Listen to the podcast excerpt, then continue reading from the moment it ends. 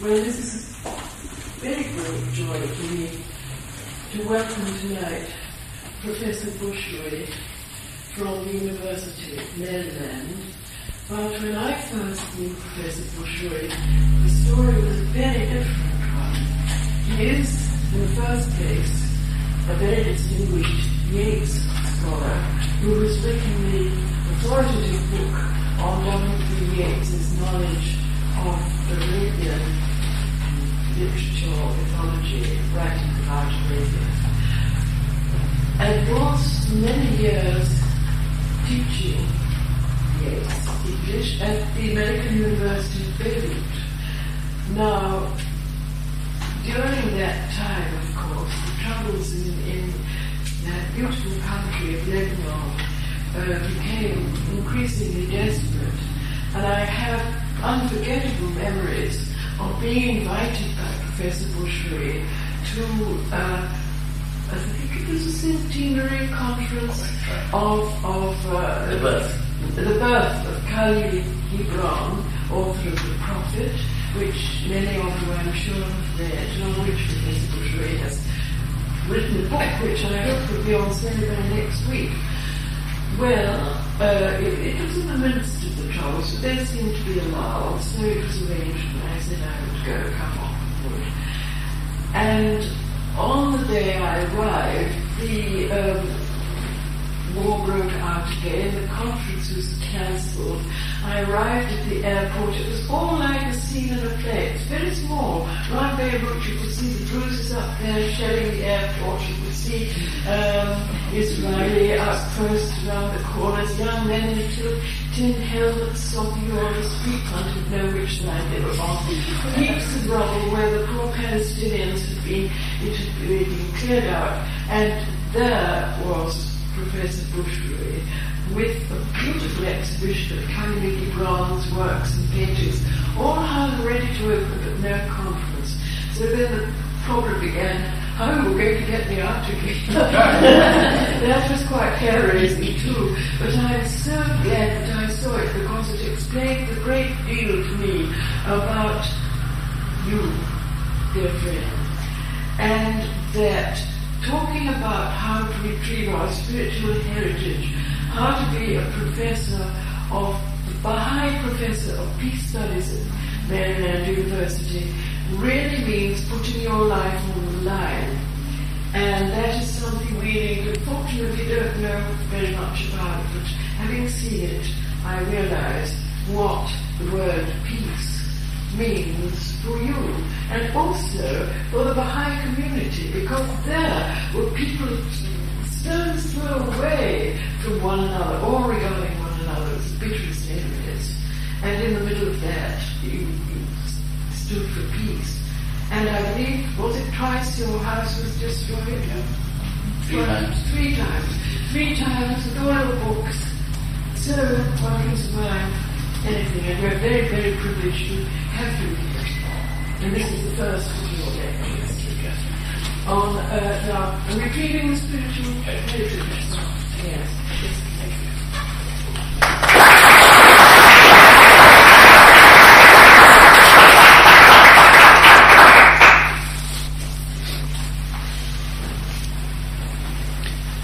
Catherine uh, Raine and uh, distinguished guests, ladies and gentlemen, dear friends, it's a great honor for me to be introduced by Catherine Raine. If anyone would have asked me what would be the greatest honors you have received in your life,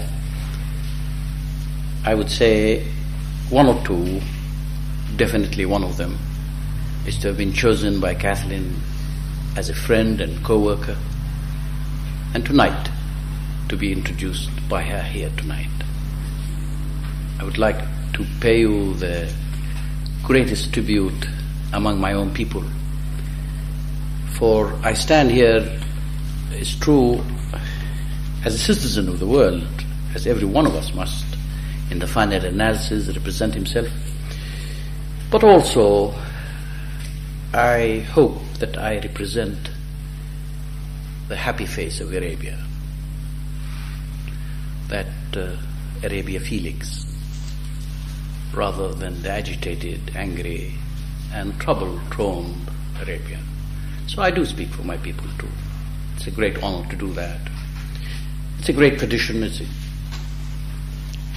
that we possess.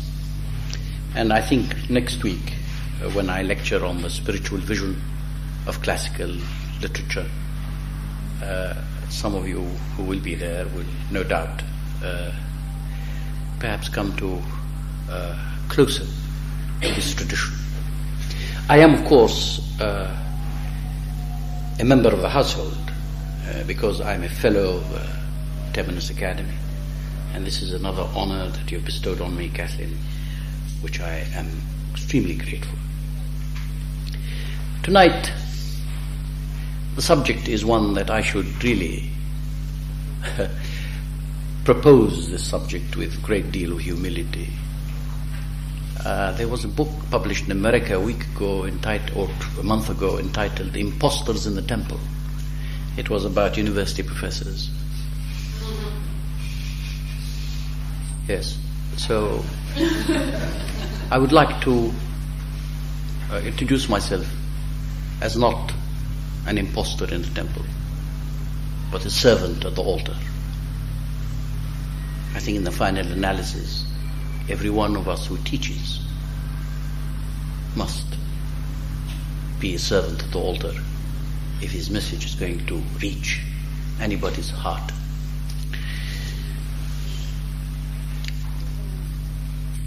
Behold the disturbances which for many a long year have afflicted the earth and the perturbation that hath seized its peoples. It hath either been ravaged by war or tormented by sudden and unforeseen calamities. Though the world is encompassed with misery and distress, yet no man hath paused to reflect what the cause or source of that may be. Whenever the true counselor uttered a word in admonishment, lo, they all denounced him as a mover of mischief and rejected his claim. How bewildering, how confusing is such behavior. No two men can be found who may be said to be outwardly and inwardly united. The words are the words of Baha'u'llah. Our world is filled with calamities, chaos, and convulsions.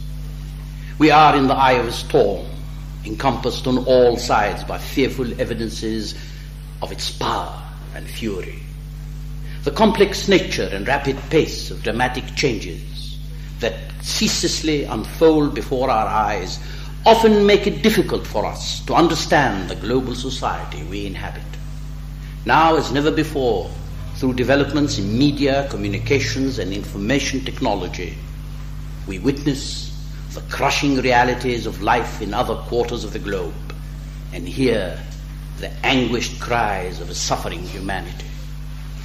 Environmental vandalism, extremes of poverty and wealth, suffocating mechanization, population explosions, war, disease, hunger, injustice these are the grim spectres that parade before us, and which, palliated though they may be by the anesthetizing effect of the mass media, must increasingly engulf every one of us, fellow citizens as we all are of a single shrinking neighborhood, the emerging global village, our planet Earth. The recent widespread resurgence of fundamentalism, racism, and nationalism are grim reminders of just how fragile and unstable is the world of ours.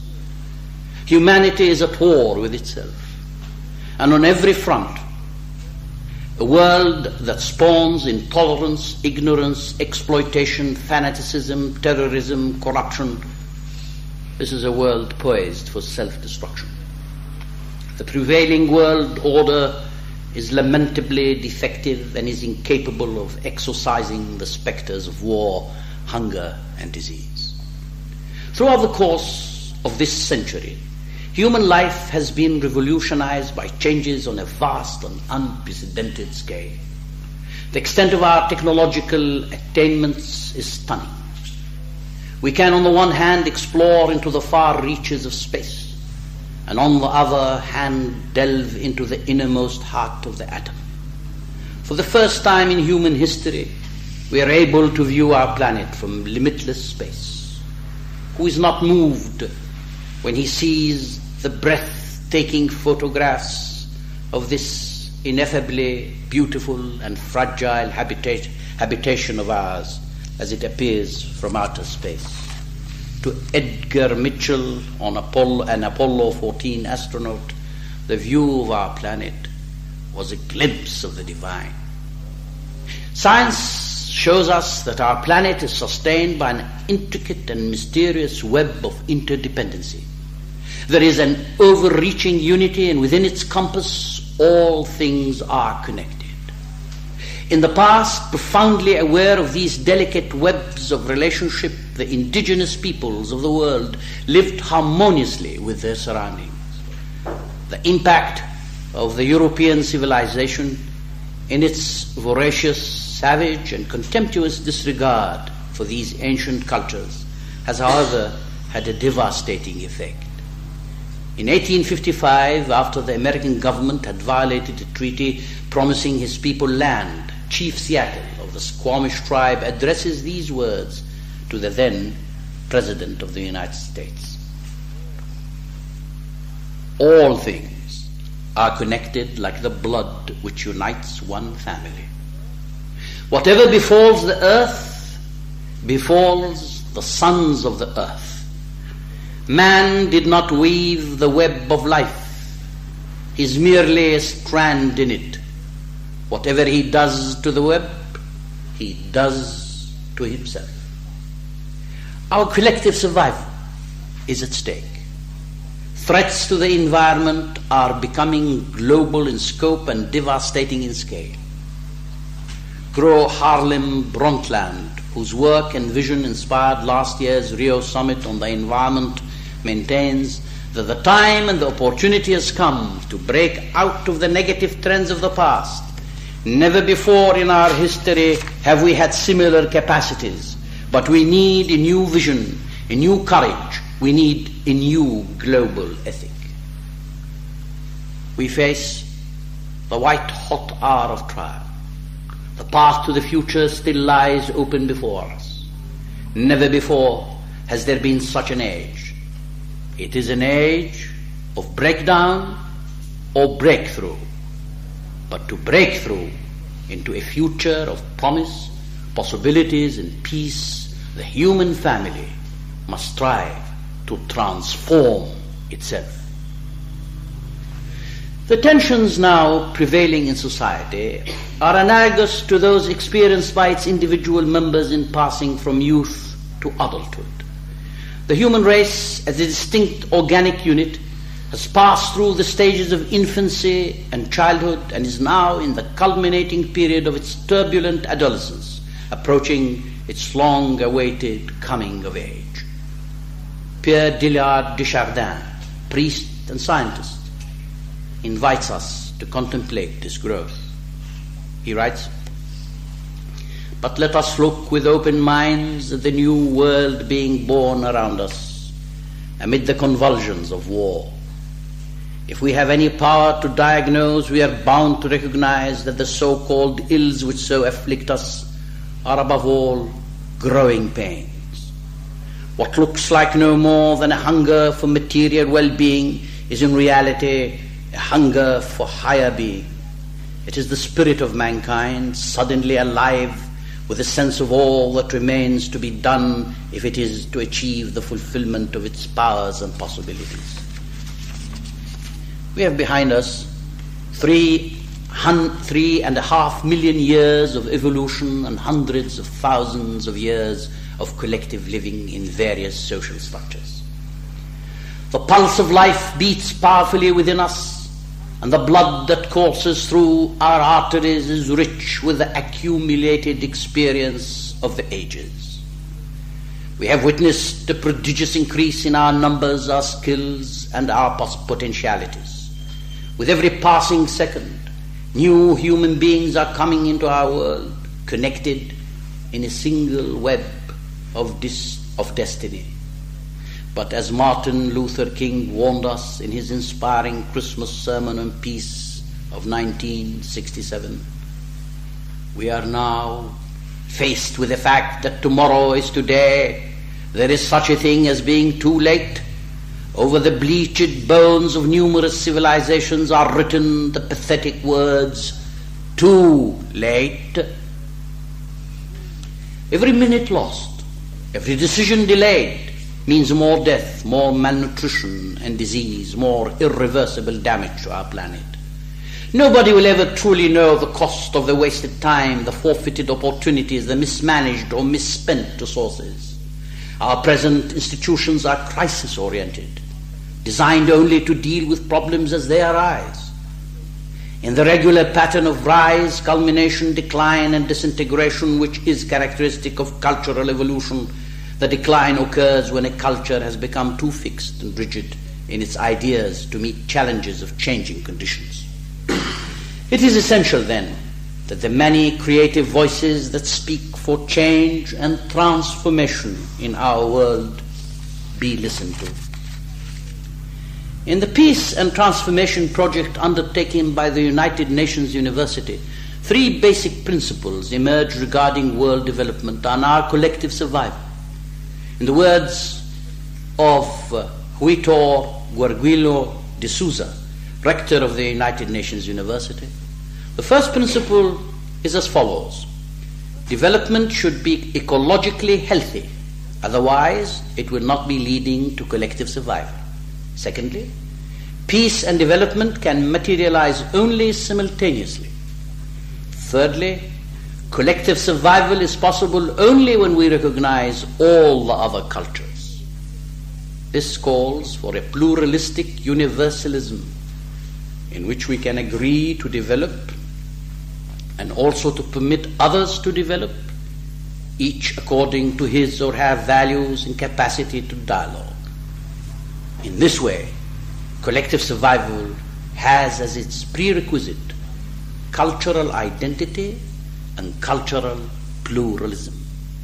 Unity in diversity, diversity in unity.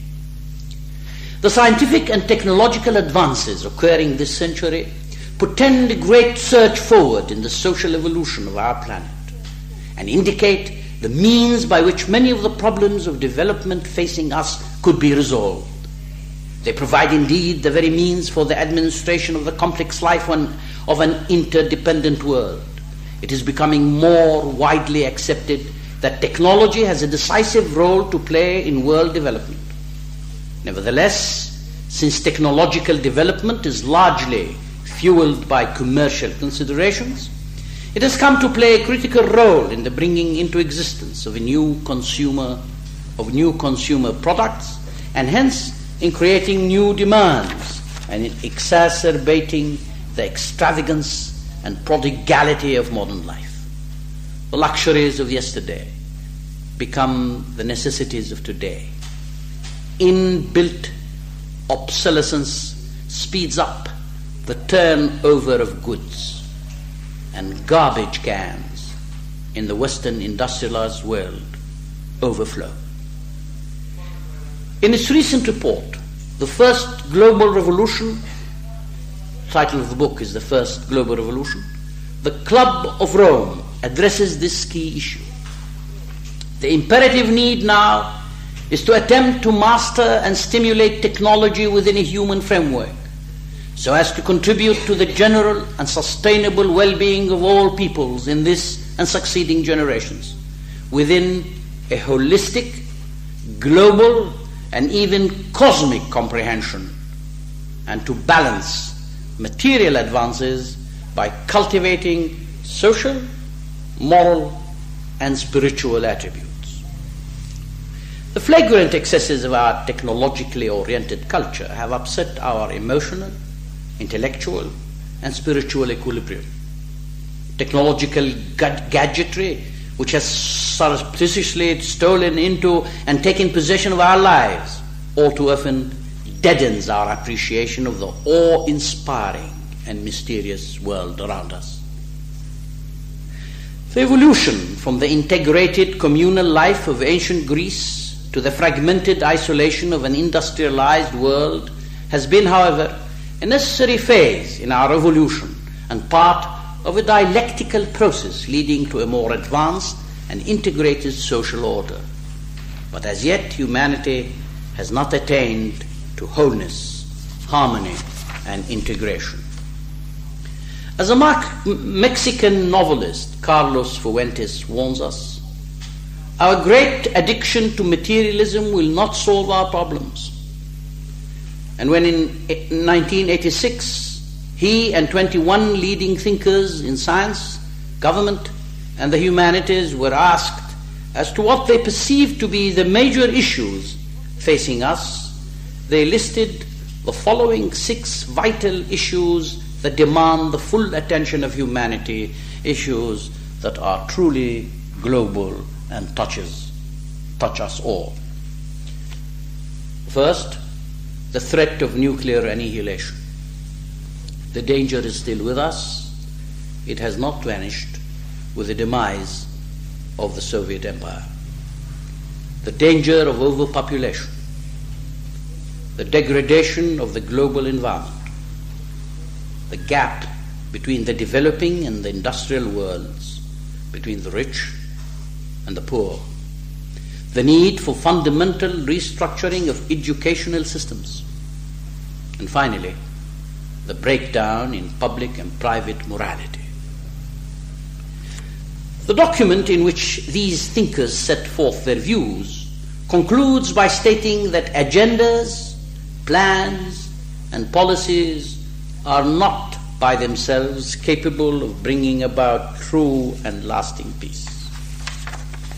But even these policies are of uncertain value.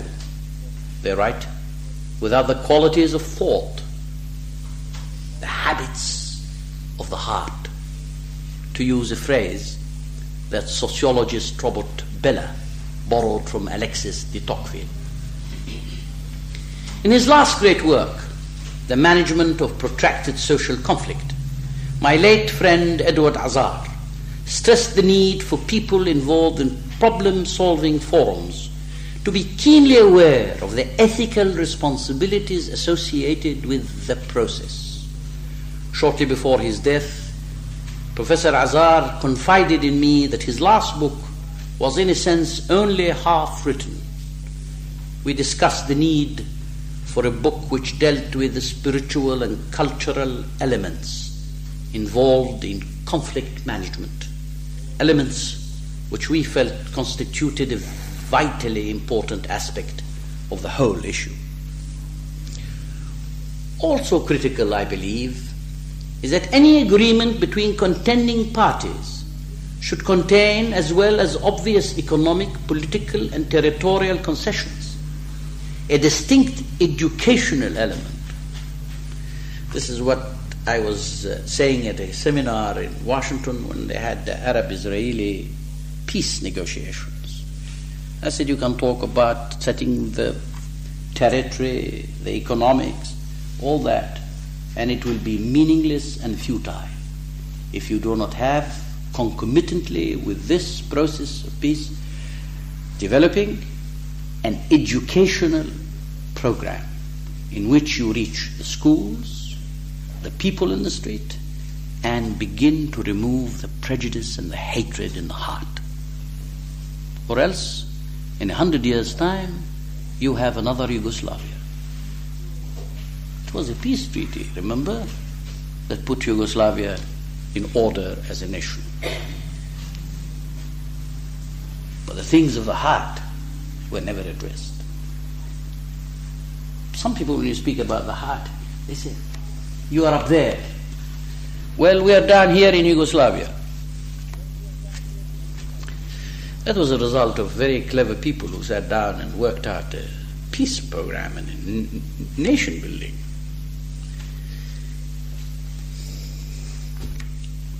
I think uh, it was Schiller on the aesthetic education of man, who really pointed this matter so strongly. I quote him It is not then enough to say that all enlightenment of the understanding is worthy of respect only inasmuch as it reacts upon character. To a certain extent, it also proceeds from character, since the way to the head must be opened through the heart.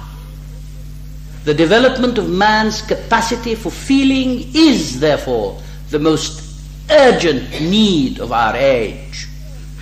Not merely because it can be a means of making better insights effective for living, but precisely because it provides the impulse for bettering our insights.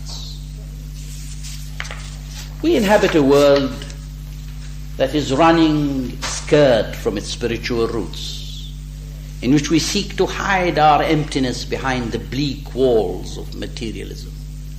Yet we can never escape from what is so inextricably a part of our nature However deeply buried, however sorely burdened, however grievously neglected, the human spirit can never be entirely stifled, eclipsed, or overwhelmed. If ever we are to advance towards a harmonious and integrated global society and a world where peace prevails, it's our soul that must be awakened. 2,800 years ago, the great Upanishads those reflective and mystical scriptures that lie at the very heart of Hindu religion and philosophy, taught that the soul is to be found within the heart. The soul of mine within the heart, within the heart is greater than the earth, greater than the atmosphere, greater than the sky, greater than these words. Continuing this sacred threat of divine guidance, so poetically expressed in the Hindu scriptures. Baha'u'llah reasserts for this time and age what all previous divine messengers have expressed. He hath chosen out of the whole world the hearts of his servants and made them each a seat for the revelation of his glory. In artistic terms, whether it is the creator of poetry, music, or the fine arts, the heart is also the generator of creativity and the seat of the imagination. The task of reawakening the numbed capacity for feeling spoken by Schiller seems to be the responsibility of people of vision, prophets, poets, and seers. Fully aware of this responsibility, William Blake it's almost impertinent to speak of Blake in your presence, uh, Kathleen, but allow me this. William Blake never desisted from his quest to arouse the spirit of truth, the God in all men. He therefore announces in his great poem, Jerusalem, I rest not from my great task to open the eternal worlds, to open the immortal eyes of man into the worlds of thought, into eternity, ever expanding in the bosom of God, the human imagination.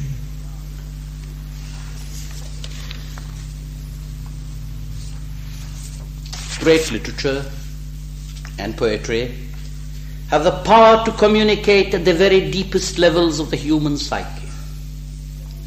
They delve below the surface realities of daily life to illuminate an inner reality where thought, emotion, and belief come to life in the imagination.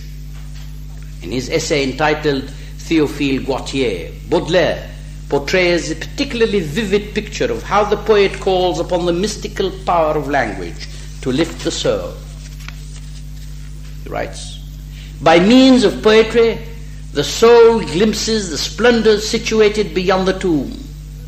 And when an exquisite poem brings tears to the eyes, these tears are not the proof of an excess of enjoyment, but they are much rather the witness of an irritated melancholy, of a postulation of the nerves, of a nature exiled in the imperfect and which would like to take immediate possession on this earth of ours of the paradise revealed.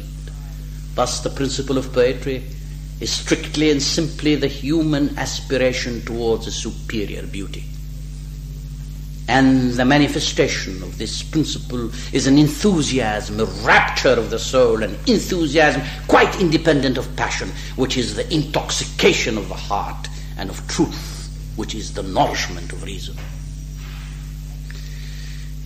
With the enhanced sensibility and awareness which all good poetry naturally evokes in us, our physical senses are imaginatively heightened by the ethereal magic of the poet's words.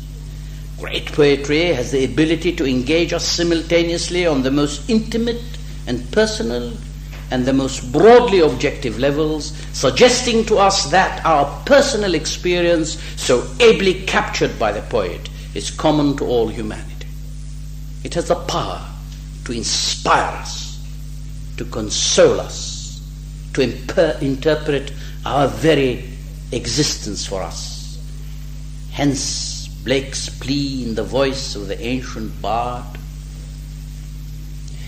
Hear the voice of the bard who present, past, and future sees, whose ears have heard the holy word that walked among the ancient trees, calling the lapsed soul and weeping in the evening dew. Blake's verse is a most potent articulation of the deeply spiritual mission of the poet. His aim was to awaken the lapsed soul of mankind and thence to found a new world order based on truth and brotherhood. Scorned as a madman during his lifetime, it's only recently that the world has become aware of the prophetic wisdom of his poetry. And thanks to Kathleen Raine, who has made a great contribution towards this understanding.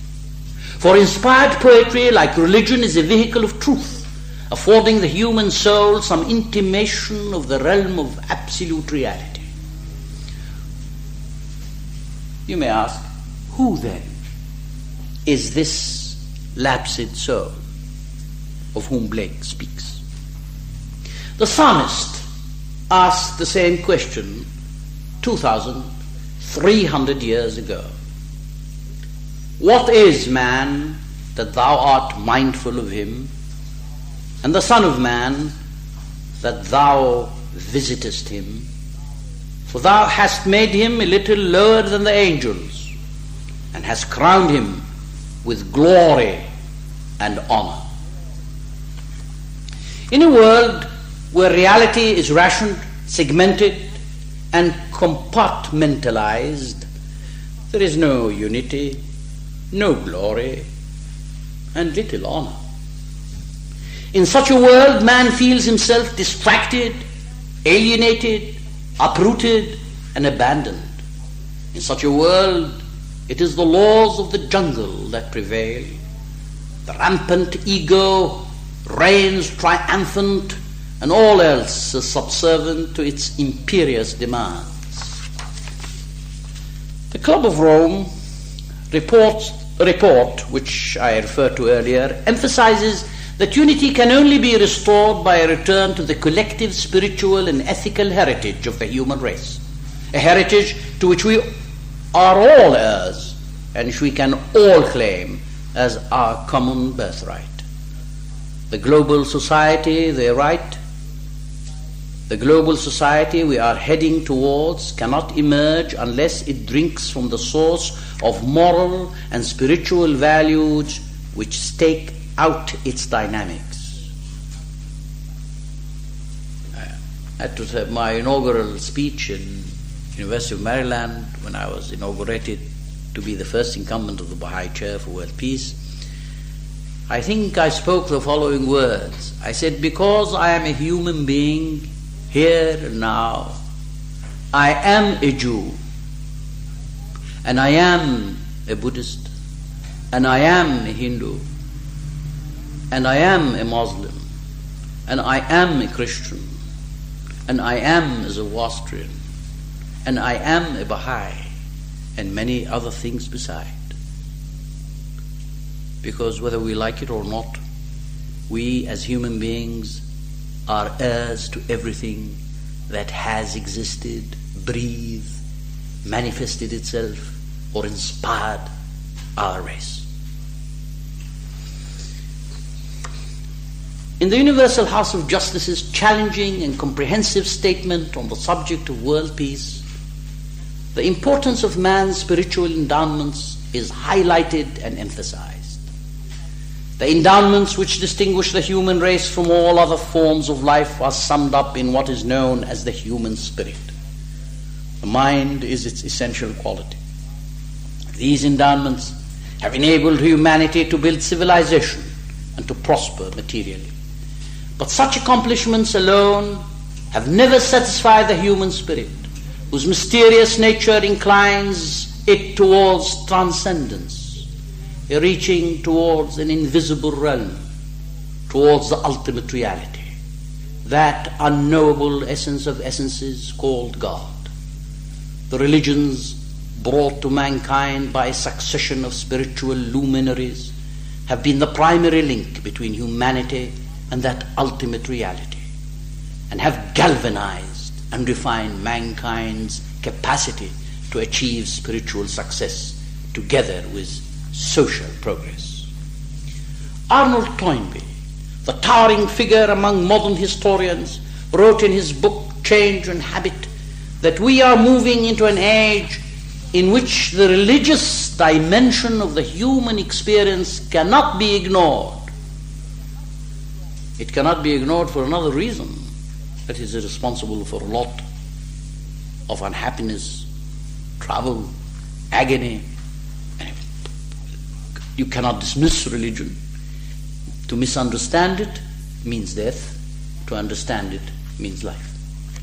So it's part. And we, we in America, we have an intense fear of uh, religion, and especially in the universities. And only now we're beginning to open the doors to really come to understand what's happening. I mean, really, let's, let's look at this. This is very interesting what's happening in the world today. The quest for ultimate spiritual reality is inborn in human nature. In the past, some human beings, that's Toynbee, in the past, some human beings have eagerly embraced this common birthright of ours, while others have sought to be quit of it. We are now moving into an age in which it will be more difficult to ignore the truth. In this coming age of mechanization, atomic power, affluence, and leisure, religion will surely come into its own as the one boundless field for freedom and for creativity that is open for the unlimited aspirations of human nature. This is a hard saying for modern Western man. For Albert Einstein, the most beautiful thing that we can experience is the mysterious. In his address at the Hebrew University of Jerusalem in 1950, he declares, It is the source of all true art and science.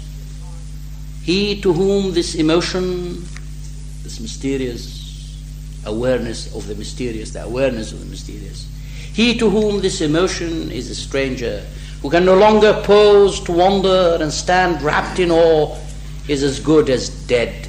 His eyes are closed. This insight into the mystery of life, coupled though it be with fear, has also given rise to religion. To know that what is impenetrable to us really exists, manifesting itself as the highest wisdom and the most radiant beauty which our dull faculties can comprehend only in their most primitive forms. This knowledge, writes Einstein, this feeling is at the center of true religiousness. In this sense, in this sense only, I belong to the ranks of devoutly religious men. The collective survival of humanity depends upon the awakening to the truth of these observations Unfortunately, ours is a spiritually illiterate culture that gives little credence to such nebulous or insubstantial concerns as these. Ours is a culture that gives to the humanities only a fraction of the attention it bestows on technological innovations. And yet, every human civilization since the dawn of time has been based upon a profound awareness that the basis of reality is the spirit. The cultural heritage of the whole world is a living testimony to the truth of this premise.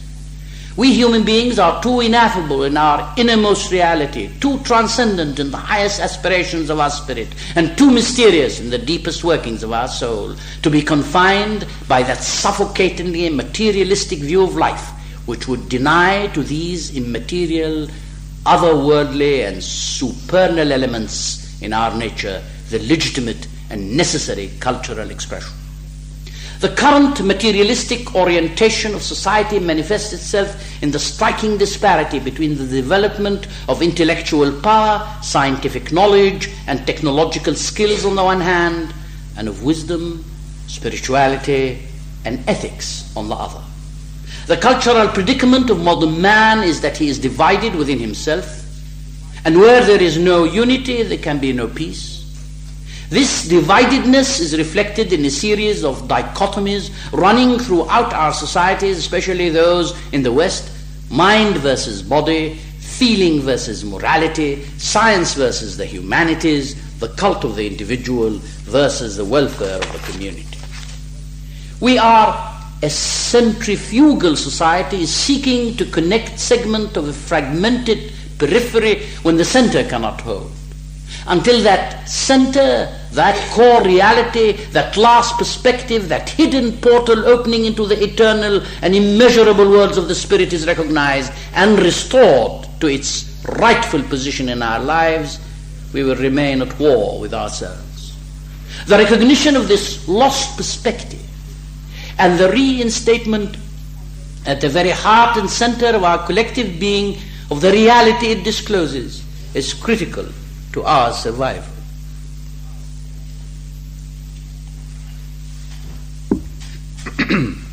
to obtain an understanding of the historical importance of this core reality, of how it may be discovered in this modern age, and of how in future it may be allowed to inform and permeate developments in all branches of knowledge must rank among the most pressing tasks and noble undertakings that face the intellectual, academic, and educational community of today.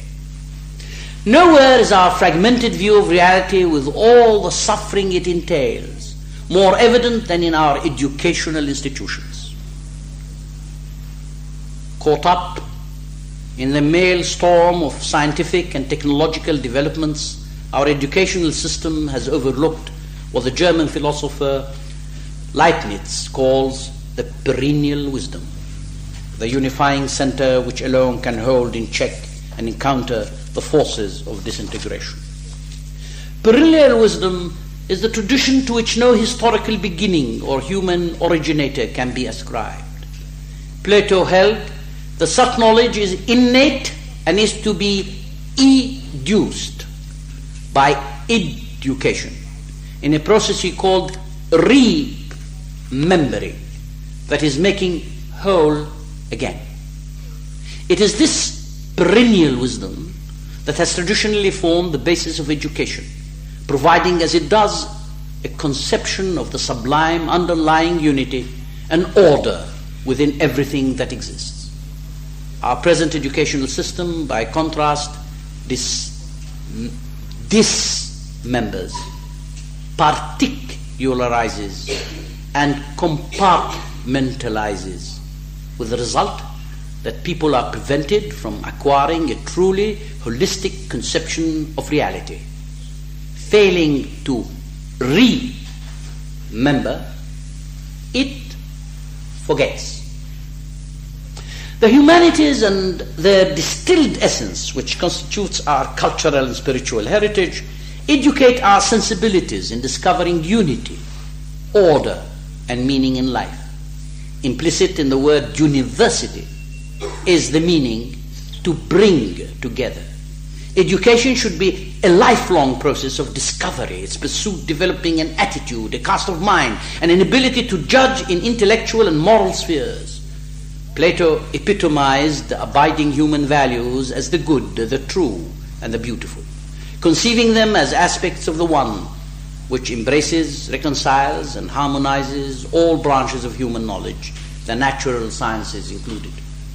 These principles are fundamental, absolute, and universal in application. Man conquers, structures, rationalizes, and orders his material environment by giving his spiritual faculties full reign in the world of the senses. Man is the artist who, through the instrumentality of his soul, his mind, and his sensations, creates the world in which he lives.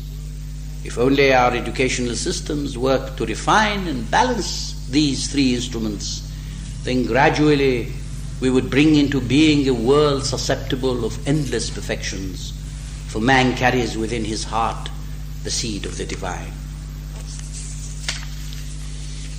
Alexander Solzhenitsyn, the great contemporary Russian writer, in the Templeton Address of 1983, unhesitatingly attributes our enormous problems to a universal loss of religious faith and spiritual vision. He writes, All attempts to find a way out of the plight of today's world are fruitless without a repentant return of our consciousness to the Creator of all. In the life of our entire planet, the divine spirit moves. This we must grasp in our dark and terrible hour. On a visit to Paris in 1913, a distinguished American educator, Stanwood Cobb, had the privilege of meeting Abdul Baha, son of Baha'u'llah, the founder of the Baha'i faith, and head of the Baha'i community after his father's passing. When Stanwood Cobb spoke about his work, Abdul Baha asked him, Do you teach matters of the spirit in your universities? No, no, no, no, no, there is no time for that, replied Cobb. But 60 years later, in his book Thoughts on Education and Life, Cobb brewed these words by which he had unwittingly repudiated the spiritual basis of modern education. The teaching is for greater happiness. Educating the spirit can provide the guiding force and necessary direction. If educators would only turn their attention, their minds, and their hearts to this higher plane of existence, the cosmic knowledge thus unleashed would transform our learning and hence the world. Only when such a spiritual dimension is introduced into our institutions can education begin to fulfill its true and noble role, which is the refinement and perfection of human nature. Were more attention to be paid by scientists and educationalists to the study of the cosmic laws that govern both the physical and moral worlds, the laws, for instance, of love, of order, of the need of, for movement, regularity, and discipline. And were these to be communicated to our children and inculcated in them from an early age, then undoubtedly the course of history would be changed. Spiritual traditions have in the past exerted a potent influence on education. Implicit in the teaching of the founders of all the great faiths of humankind is the idea of the sacredness of each person as an immortal soul whose destiny is pregnant with meaning and whose perfect development is an obligation upon the social group. Throughout the world, in the name of these faiths, education has become imbued with democratic ideals. The purpose of any great world faith is defeated when attachment to form supersedes the spirit. This is how prejudice and fundamentalism develop.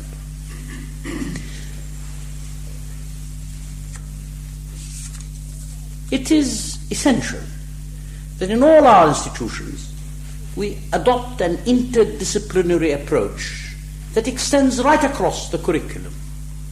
Knowledge and wisdom, information and intuition, science and religion, the ideas of the mind and the melodies of the heart must meet and touch, mingle, merge, and take us towards what T.S. Eliot called the high dream of man.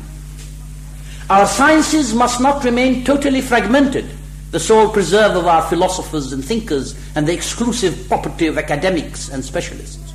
The gulf between the elite and popular mentalities, between the traditional and the modern, is enormous and must be bridged by visionary educational initiatives.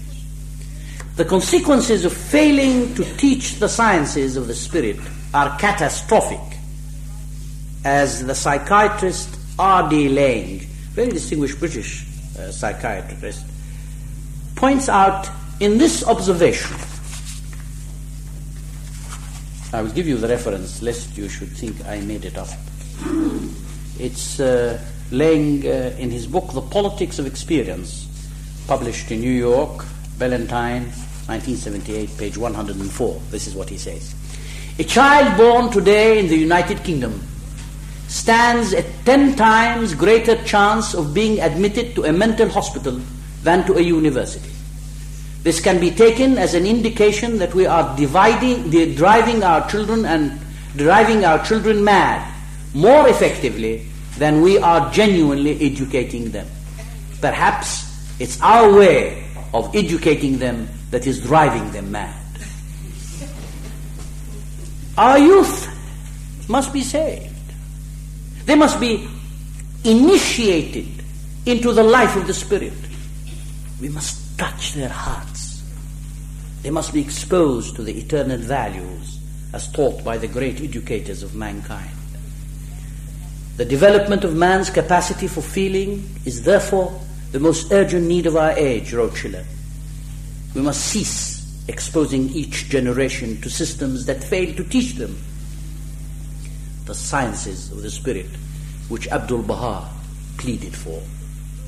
We must cease to expose our children solely to the values of the marketplace. What a horrible word. That word is responsible for a lot of damage. I've reached the end of my talk, so your patience is appreciated.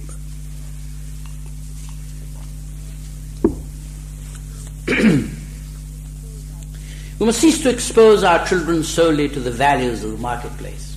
If indeed the marketplace is said to operate according to any system of values, let us remember that our children are a sacred trust, enthroned in flesh, a spirit from the Milky Way. Man is a supreme talisman lack of a proper education hath, however, deprived him of that which he doth inherently possess. Through a word proceeding out of the mouth of God, he was called into being. By one word more, he was guided to recognize the source of his education. By yet another word, his station and destiny were safeguarded. The great being saith, regard man as a mine rich in gems of inestimable value. Education can alone cause it to, be, to reveal its treasures and enable mankind to benefit therefrom. These words, uttered by Baha'u'llah, reverberated by Schiller, who again writes, a pure ideal, that, that man carries a pure ideal within himself The words of the German mystical theologian Meister Eckhart Every man carries within himself the new man, the heavenly man, the younger person, the friend, the noble man. To Shakespeare, man was an angel and a god. What a piece of work is man! How noble in reason! how infinite in faculty, in form, in moving, how express and admirable in action, how like an angel, in apprehension, how. I misread that. Read it again. What a piece of work is man!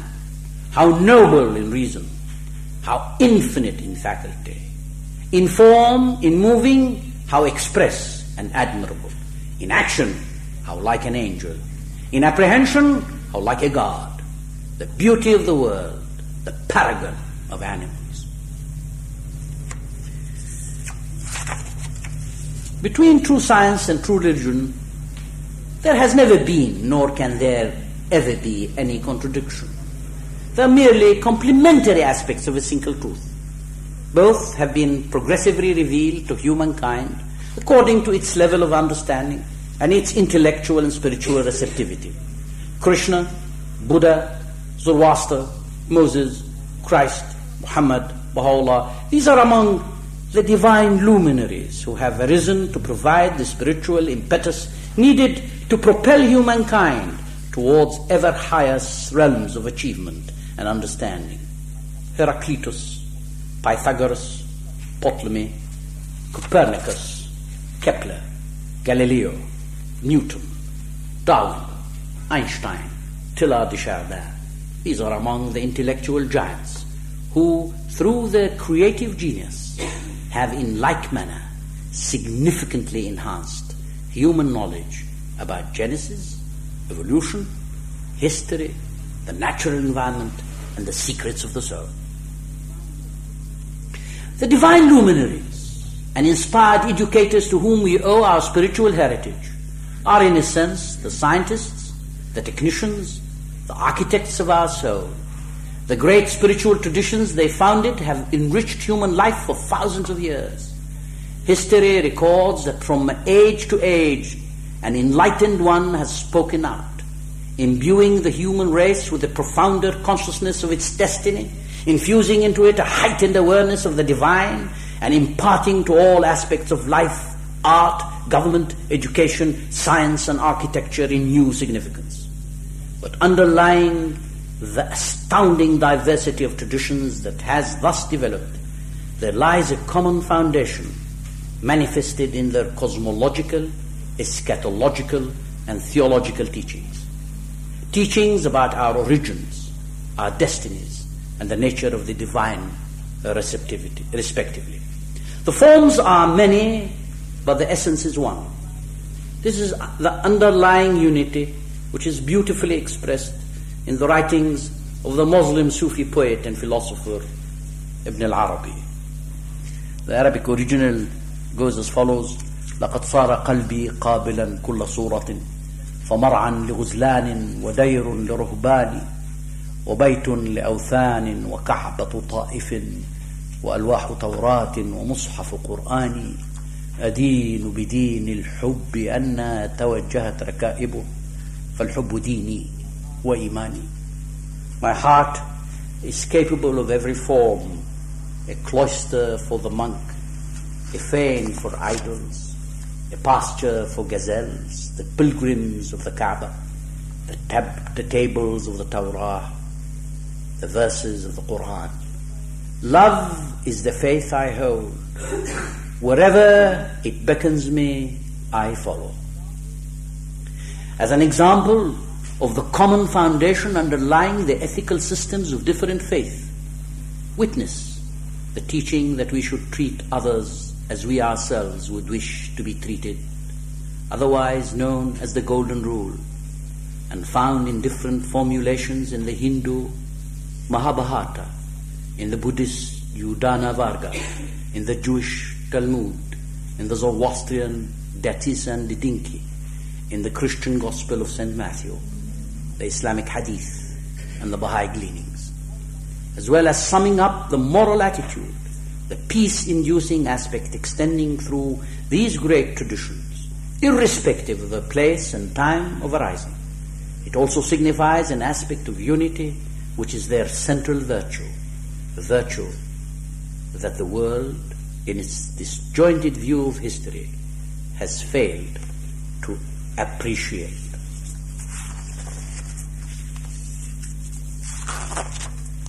The holistic approach, finally, may be encapsulated in the simplified concepts of the relativity of religious truth and progressive revelation. But the necessary foundation of these statements, and indeed the establishment of religious peace, is dependent upon the acceptance of the essential unity of the founders of all religions. Each is the fulfillment of the one who has preceded him, and the herald of the one who is to succeed him. Through these messengers appearing of different, in different historical periods and in different regions of the earth, the one true Creator has communicated His will and purpose to mankind, granting successively greater outpourings of religious truth and affording an ever fuller apprehension of the divine. But at root and in its inmost essence, the message thus conveyed is one. Only by establishing a universal system of values, embodying this understanding, of the underlying truth and unity of all religions can we hope to establish genuine and lasting peace.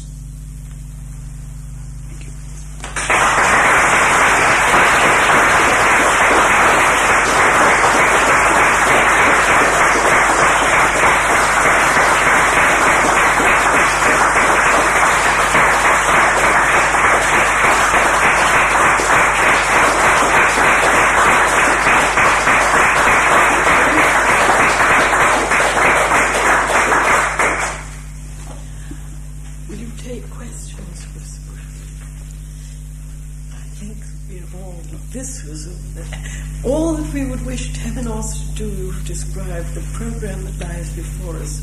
Whether we can contribute our drop to its fulfillment is another matter. But uh, before we close, I'm sure many people realize. May I just make uh, one thing? Because I think, you know, when you reach my age and you are just between this world and the next, only a matter of. You come to the realization that especially as a university professor, I have have come to regret the past very much when I was arrogant and most probably thought I knew it all.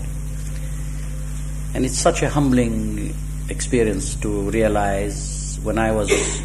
I want to share this with you because this is also part of this holistic approach.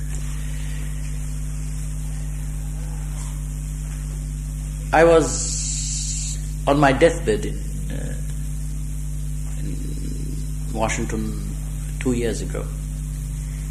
It was serious. And you know, when you are standing just, you know, either in or out, your life begins to pass through like a newsreel. Everything, you see. But certain things remain and strike you as being the most important. And you know, throughout my life, really, the only important thing was the face of an old woman. I couldn't remember who she was. Smiling, beautiful face. And then after I came out of the operation and it was destined that I should continue to live and enjoy Kathleen's love and friendship and yours. I remember that this old woman, I had done one act of self sacrifice by saving her son at some very difficult moments in Beirut. As though the Almighty was communicating to me a message. It is when one forgets oneself that one is able to really be acceptable in the sight of God. And therefore, you see, when answering questions, what do I answer? I do not answer questions. I share an understanding with you. I really would like even to change the language in which we speak, you see. It is so arrogant of me to answer any question. Who am I? I could have 600 PhDs, so what? You see? There are people who have no knowledge of worldly things who in the Spirit can teach us and save us. I therefore will share whatever I can share with you. Fine.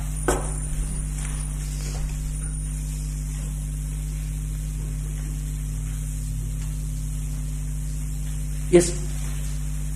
I, I agree with you very much with the general feeling of what you said. I'm a Quaker and uh, I, until recently, have been editor of The Universalist, which is a Quaker journal, um, which is generally following what, you, what you're saying. I think the thing that strikes me all the time, though, is, is about people's experience. When we talk about children, children looking out at this world now are exposed in the West, so children in the West as well as in, in other countries, to the horrors, really, of everything, of the pain of the world every day and all the time, on the news, in the television programs, in the newspapers, and so on. And it seems to, well, I think it's fairly obvious that the more, the nearer the, the spirit one is, the nearer, the nearer beauty one is, the nearer pain you are. And an awareness of pain. You have to be. I mean, they go together. And I don't know what you feel about the way children um, cope with the awful knowledge that they've all got and how we all cope with the knowledge that we've all got, what is currently happening in the world at the very minute we speak and all the minutes of our lives. And it's that kind of problem, I mean, the defences that people have to erect, not to know what is happening to people all the time um, in many countries. Mean, indeed in this country, I mean, you've only got to go out into the streets of London to see the homeless people. I just wonder, because it seems to me it's very, you know, it's, it's fine to say we must be nearer the spirit, but to be nearer the spirit, we have to be able to bear the pain and the reality that we constantly see. Uh, it's not only to be nearer the spirit. Uh, the what I emphasized, and what I was saying, was that we should teach the virtues of the spirit. This is different. You know, there is an educational process here and an educational uh, system that must come into operation where we take care. Of course, life uh, both has its ugliness and its uh, beauty, it has its sadness and its joy. But uh, when you inflict suffering is one thing, when it is part of a natural process something else. Now, how we can remove the suffering of the world which is inflicted by man on man is one thing. How we face the pain and agony which is part of natural existence is another. But even by educating the spirit, our coping with pain and suffering becomes enormously more, what shall I say, acceptable. But we know so much about it now. I mean, for most, for most human beings who've ever lived, they have known just what's around them, and we know what's happening in our Perhaps uh, this will uh, uh, induce us to find solutions quickly. You see, the, the hopefully, well, um, I, I'm a pessimist. I believe, uh, I'm an optimist. I believe that it is inevitable that we will arrive at a day when we can remove a lot of the suffering in the world and bring about peace among the peoples of the world, or else I wouldn't be standing here, nor would I be working with, with Kathleen. Uh, one student in one of my classes, one of my sinner, said, Well, if you're so sure, why, why don't you leave it happen? What's the. I said, Yes, we only want to reduce the casualties. That's all. That's all. It will come. There's no way that it can't come. But uh, of course, uh, pain and suffering is part of, uh, of, of life, but there is a difference between pain and suffering which is inflicted and pain and suffering which is part of our life. See? We fall sick, we so fall ill, we may break an arm, we may go blind, difficulty with eyes. These are part, of, and this here, if you have the spirit, you can accept it. See? When, uh, again, uh, to, to, to tell you, not that I am of any special spiritual fortitude or anything of the sort. I'm just a, a humble camel driver that happened to lose his way and is here with you tonight. the, point, the point I'm trying to make is that when, when I felt that it was time, you know, I mean, the, here it was. I, I was there. It's the end. So I looked up and I said to him, I said, listen, don't do me a favor. My life is yours. It has always been like that. You want to take it? Please do. You want to keep it? It's up to you. But don't do me a favor. I accept it without question. From my tradition, this marvelous sentence is, a, is really so profound, so deep. It goes like this. Alhamdulillah alladhi makruhin siwa. Let us thank our God who is the only being that thanks must be rendered to whenever we are suffering. That, that, that kind of suffering is something else. For 17, 18 years I was in Lebanon Kathy said, I, I lost my home three times. Yes, I became a refugee three times, really. And to be a refugee once is really bad, twice is tragic, three times it's careless. you know, I mean, it's really devastating. But what do you do? How do you cope with a situation like this? My wife and I could have, well, I don't know what could have happened. We're happier today with nothing than when we had everything. I have a less, I don't own a house. I don't own anything. What do I worry about? Nothing.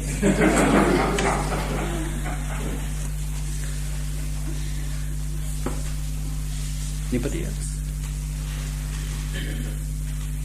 Yes. Yes. I think what is interesting, you talk about the study of world religions the unity of the Godhead.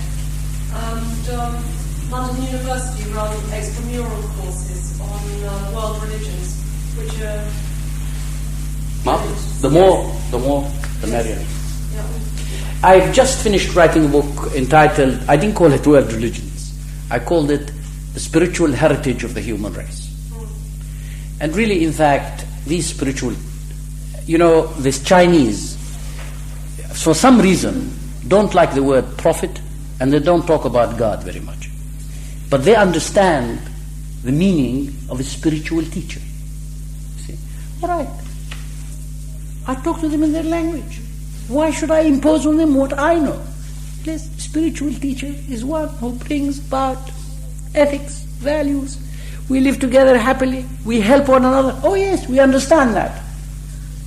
In that book, I give you an example of how I tried desperately to write a book which was different from any other book, and this is almost uh, a great claim. I don't know whether it is or not, but I try to do one thing to be consistent in the way I deal with every religion, even my own.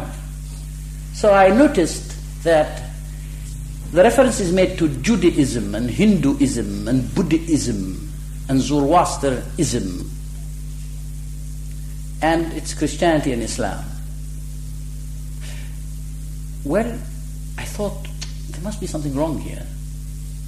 If Judaism is an ism, then it is not of God. It is man made, like communism. So I didn't use the term Judaism at all. I used the term the Jewish faith. In Islam, it is the same system. I'll tell you how. Islam is masculine gender. Everything else is feminine gender. You see? المسيحية البوذية اليهودية feminine. Islam هو. So in Arabic when I write, I never refer to any religion except الدين المسيحي. It becomes masculine. You see? So these are things that we have to be very careful about. And then, of course, if a, a tradition believes in a certain thing, why do I compare it with something else? How can you compare pears and apples? You eat apples, you enjoy it. You eat pears, you enjoy it. One day pears is useful, the other day apples is more useful. So what? This, to be able to accept the unlike, you see, is really what we are after. Anyhow, uh, I, am very happy. We are, uh, we are at the University of Maryland, and this is part of the. There are a number of people uh, in the university who. I must share this with you, really. At the University of Maryland, it's, it's an amazing thing that has happened. It's the only university in the United States where its president and its deans speak about spirituality. They actually do, you know, which is fantastic. And so we are aiming at creating an institute of world religions which goes along the same lines that I am explaining. We are a group of us who are thinking along these lines. And so hopefully that the comparative religion as such is no longer valid. It is the presentation of religious traditions as equal and serving, you know, the great river of the human race. Yeah.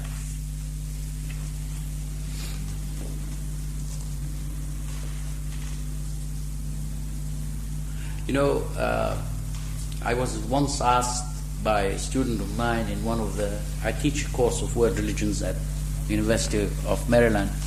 These are honor students and they're very bright. Yes, he said, you talk to me, all right, with this unity of God, this, tell me, what, what, what, what it is? What, what, what, what, what do you mean by that? I said, this is not something that is mine but it is the result of being exposed to all these great traditions. God is like sunshine. The sun emerges, brings warmth and light to the ugly and the beautiful alike. It warms the worms and the peacock. It brings life. And if you even have a dark room, bore a hole in the ceiling as wide as a needle's eye, and the sun will try to find its way to reach you through that small hole. And it will. And it's only when we shut it out that it does not come through. This is how God is really. And you cannot really love unless you extend this love from a greater love. This is the difference between love and lust. They say, why married life is such. Of course, because, you know, I don't know whether uh, I'd be talking about Khalil Gibran. It is in this marvelous book of his, Jesus the Son of Man, when Jesus meets Mary of Magdalene. And then he tells her these words. He says, Other men loved you for themselves, but I alone love you for yourself. That is the difference between lust and love. That's why if you love, it will last. And if you lust, it does not last in any case. So, you know, we have to expand this heart, bring it to take in the whole of the human race, everybody. It is possible. I should have been a terrorist, really. Honestly. Through education, spiritual education, you can arrive at an understanding. It's like uh, filling this immigration form in the United States. I was passing through Canada to the United States. You know, I'm the wrong shape, wrong everything, as you can see. And then they had this, handed this form to me and it had on it race. So I wrote my name, everything, and then I race, I put human.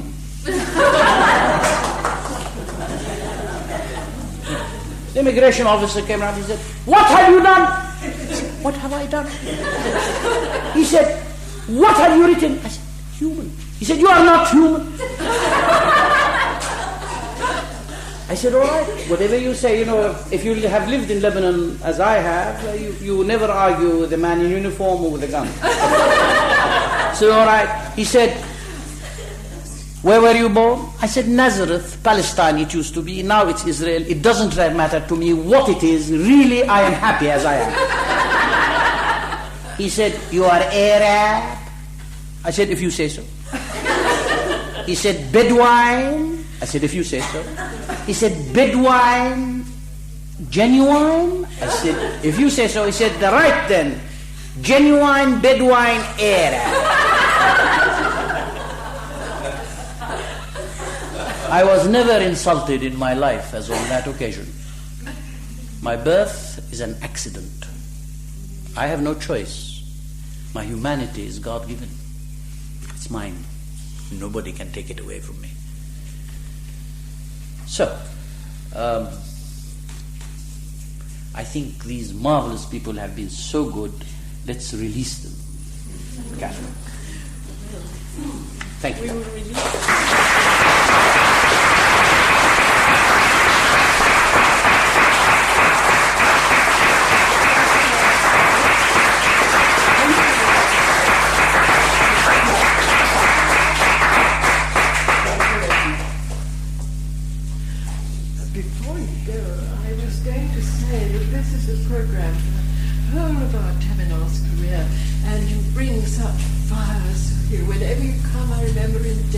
Remember in Lebanon, I remember in University of Maryland. There it is. This is what I wanted to bring to my Temenos circle. I wanted to, I wanted them to know what I have to say and to experience it because it seems to me that uh, you you are speaking of the world that we must we must reach, and uh, you you're already there and have brought it to us. So bless you and thank you. You. And next.